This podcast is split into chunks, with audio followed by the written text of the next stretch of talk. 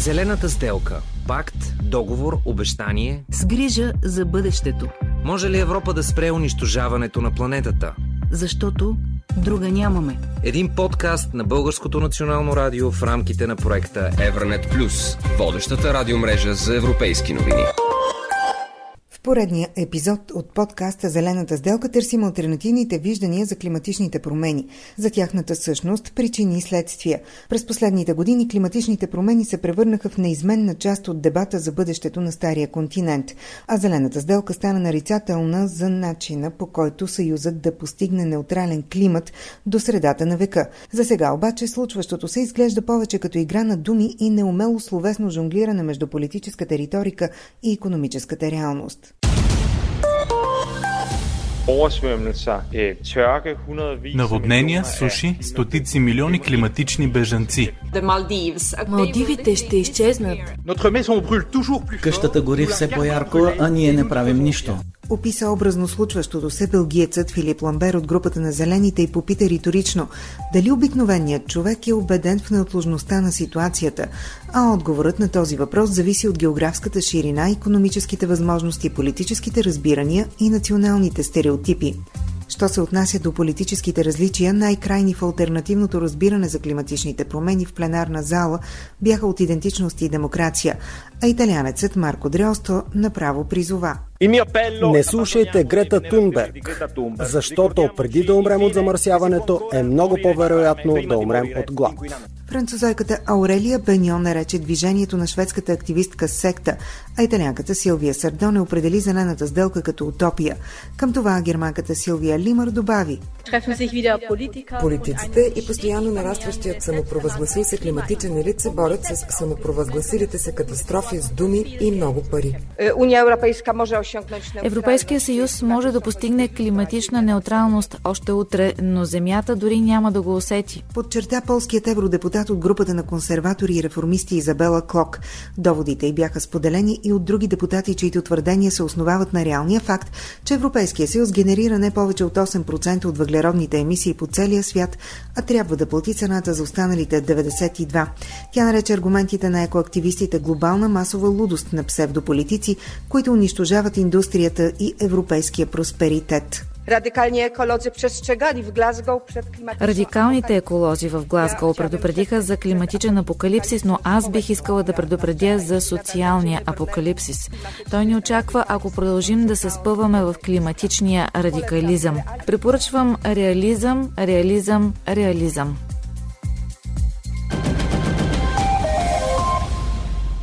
България подобно крайно политическо говорене липсва, а причините за това са както обективни, така и субективни.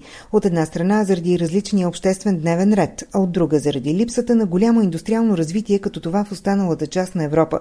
Нещо повече, обективно погледнато България е намалила изхвърлените във въздуха въглеродни емисии през последните 30 години с 45 на 100, именно в резултат на деиндустриализацията, по думите на българския депутат от Прогресивния алианс на социалисти и демократи и член на Комисията по околна среда, обществено здраве и безопасност на храните Петър Витанов. България е намалила своите емисии без да полага кой знае какви усилия, което показва, че целите, които си поставя Европейски съюз, съвсем не са непостижими. Това идва по-скоро като ние вече сме платили част от цената на този енергиен преход. Според психолозите, глобалният характер на проблема с климатичните промени често създава усещането, че решаването му изисква действия, които в много случаи надхвърлят възможностите на отделния човек. Едва когато проблемът се превърне в личен, тогава се задействат други механизми на мотивационна реакция. За сега обаче такива липсват в дневния ред на българина имат други отправни точки. Ниските доходи и високите сметки за ток, пандемията и дори украинската беженска вълна взимат превес в медийното и политическо говорене и създават далеч по-голямо безпокойство в сравнение с климатичните промени, а при същият скептицизъм и хронично недоверие към политици, наука и институции у обикновените хора се пренася по отношение на екоактивистите и климатичните промени. Това е безумие, което правят тези политици. Не начака нищо. Каквото Бог каже. Бактисах да ме лъжат. Не вярвам на никой. Реално наистина нямам представа. Не знам, никак не разбирам. Според мен всичкото е само единствено, за да може да манипулира някого. Невероятно, всичко е някакъв материален смисъл да ни променят мнението, определено е това. Има някаква цел за някакви други цели, които може да не са материални. Има и доста тролове, които подбуждат някаква информация, по някакъв начин да те заблуди или с цел продажби. Те се опитват да не променят мозъците. В интернет често циркулира информация, която не винаги е невярна. Напротив, нерядко реални научни твърдения се използват като аргумент за манипулативно убеждаване в една или друга посока. От тях се раждат митове, при това не лишени от основание.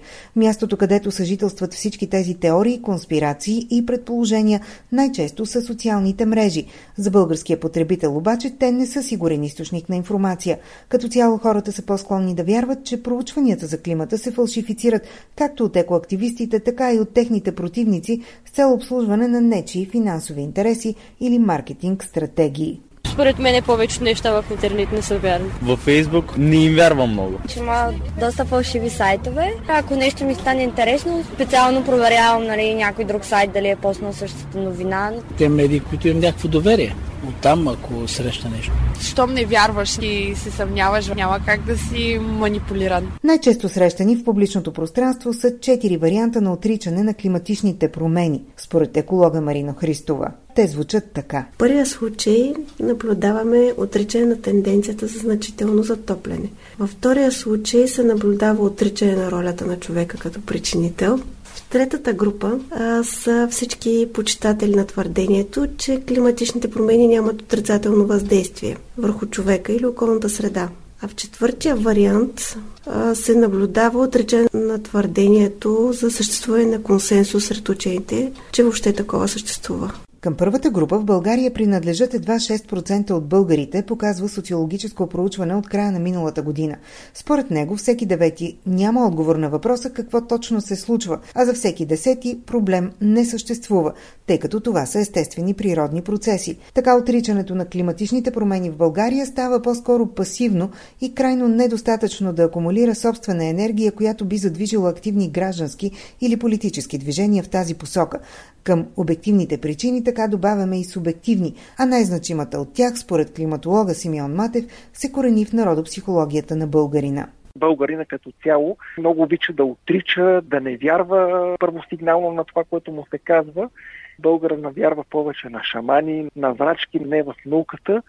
Това може би се корени, че българина не вярва чак толкова много в въпросните промени. При нас, за съжаление, злободневните теми са свързани с финансови проблеми. Те някакси не позволяват а, ние да помислиме, че има и нещо повече от това как да си платиш тока. България е по-скоро индиферентна, няма крайност да, в емоциите. Съгласен съм. По-скоро стоим страни от а, крайните популистко-екоактивни хора и точно обратното което до някъде е свързано с а, това, че проблема с а, климата е така седи страни, но последствието в промените в климата всъщност до някъде е свързана и с а, сметките за тока, за парното и... Когато има такова едно продължително говорене по някаква тема, дори то само по себе си да е вярно, това провокира недоверие, че винаги има втори план защото проблемите с климата са намесени в зелената сделка, с енергийните проблеми, така че нещата са свързани. Въпросът е как ги свързваме. Прекалено екоактивизъм също не е добре. Трябва да се гледа балансирано. Не винаги тази политика може да доведе до най-доброто. В България може ли да се каже, че има финансов ресурс, който се насочва в полза на твърдението, че няма климатични промени? Като че ли у нас за щастие или за нещастие тези фирми нямат такова развитие. Това е причината да не се срещат. Срещате ли фалшиви новини по отношение на климата? Фалшиви новини не точно. По-скоро срещаме едни и същи резултати, представени в различни гледни точки. Науката казва, да, има климатични промени, не можем да кажем каква част от са причинени от човека, но от регионален план има места, които градус, градус и нещо не показва промяна, кой знае каква, но тази промяна ще се усети и ще се стигне до така наречената точка на пречупване, която не знаеме до какво ще доведе. Някои казват, че ще настъпи 2300, други 2050, трети 2100, а пък четвърти казват, че такава точка няма. Все, сега има или няма е друг въпрос. Всичко е възможно. Вашата битка, като човек на науката? Нашата битка е да представяме фактите такива каквито са и да се стараем тези факти да не биват обличани в економически интереси. Сходна като резултат, но различна като мотивация е ситуацията в другия край на Европа.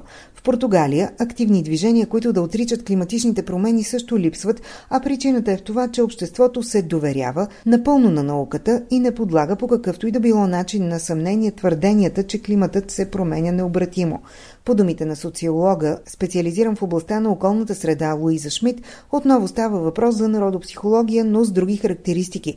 Тя припомня разбирането на португалския философ Хосе Гил, според когото в основата на португалското общество е дълбоко вкоренения страх, а той побеждава желанието за промяна и какъвто и да било критичен поглед към наложените разбирания за климатичните промени. Португалия все още проявява известна гражданска слабост. Това има нещо общо с казаното от философа Хосе Гил за страха от съществуването. Все още има известно ограничение в гражданското обществено утвърждаване. Необходимо е да се преодолеят бариерите, които са много интернализирани. Втората причина, която смятам за много важна е, че в Португалия науката е на почет и нейният глас се чува. Хората много уважават сериозността на учените и когато анализираме медийното отразяване на изменението на климата, виждаме, че има единодушие в португалската наука.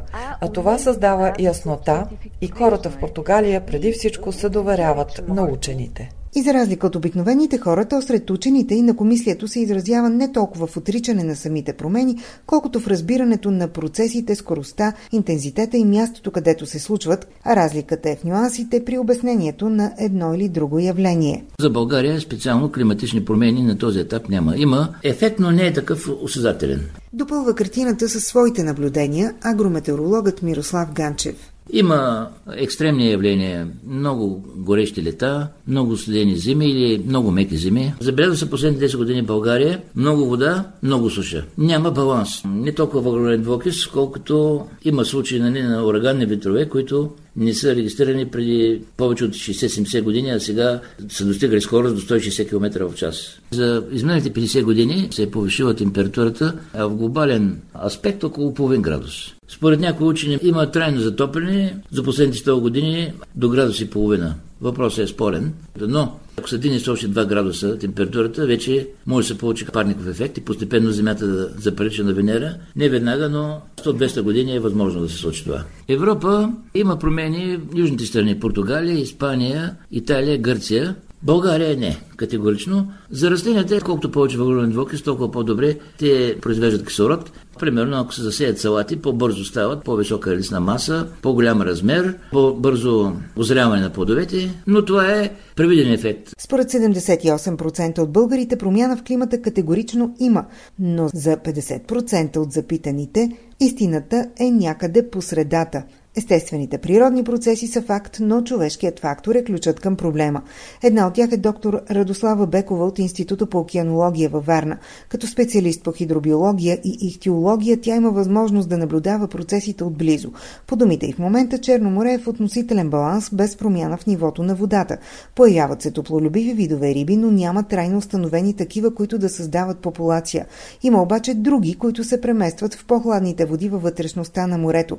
И макар температурата температурата да е по-висока с няколко градуса, повече от обичайното през зимата, то на повърхността всичко изглежда относително спокойно. В стари времена има такива цикли, чисто природни, застудявания, затопляния, дори самите ледени шапки. Те са се формирали през последния ледников период, но човекът е фактори за изменение в цялата екосистема. Всичко това лично за мен е съвкупност, т.е. все още не сме преминали така наречената червена граница, има път назад. Ако ние успеем да ограничим това въздействие, природата би могла да се справи чрез нейните механизми за баланс нас в а, самите си процеси. И докато светът очакваше планетарните кризи да се превърнат в най-големия кризисен мултипликатор в економиката, то външните успяха да ги изпреварят. С войната в Украина историята направи рязък завой по думите на комисаря, отговаряща за зелената сделка Франс Тимърманс, а за въглищата се заговори отново, но така, че от проблем се превърнаха в спасително, макар и временно решение. Така в уравнението на климатичните промени се появи още едно неизвестно, а разнопосочните сигнали от страна на онези, които взимат решенията, създадоха поредното условие за недоверие и скептицизъм в общественото пространство. За Евранет Плюс, Крамена Иванова. Зелената сделка. Да изтъргуваме бъдещето в полза на планетата. Друга нямаме. Един подкаст на Българското национално радио в рамките на проекта Евранет Плюс.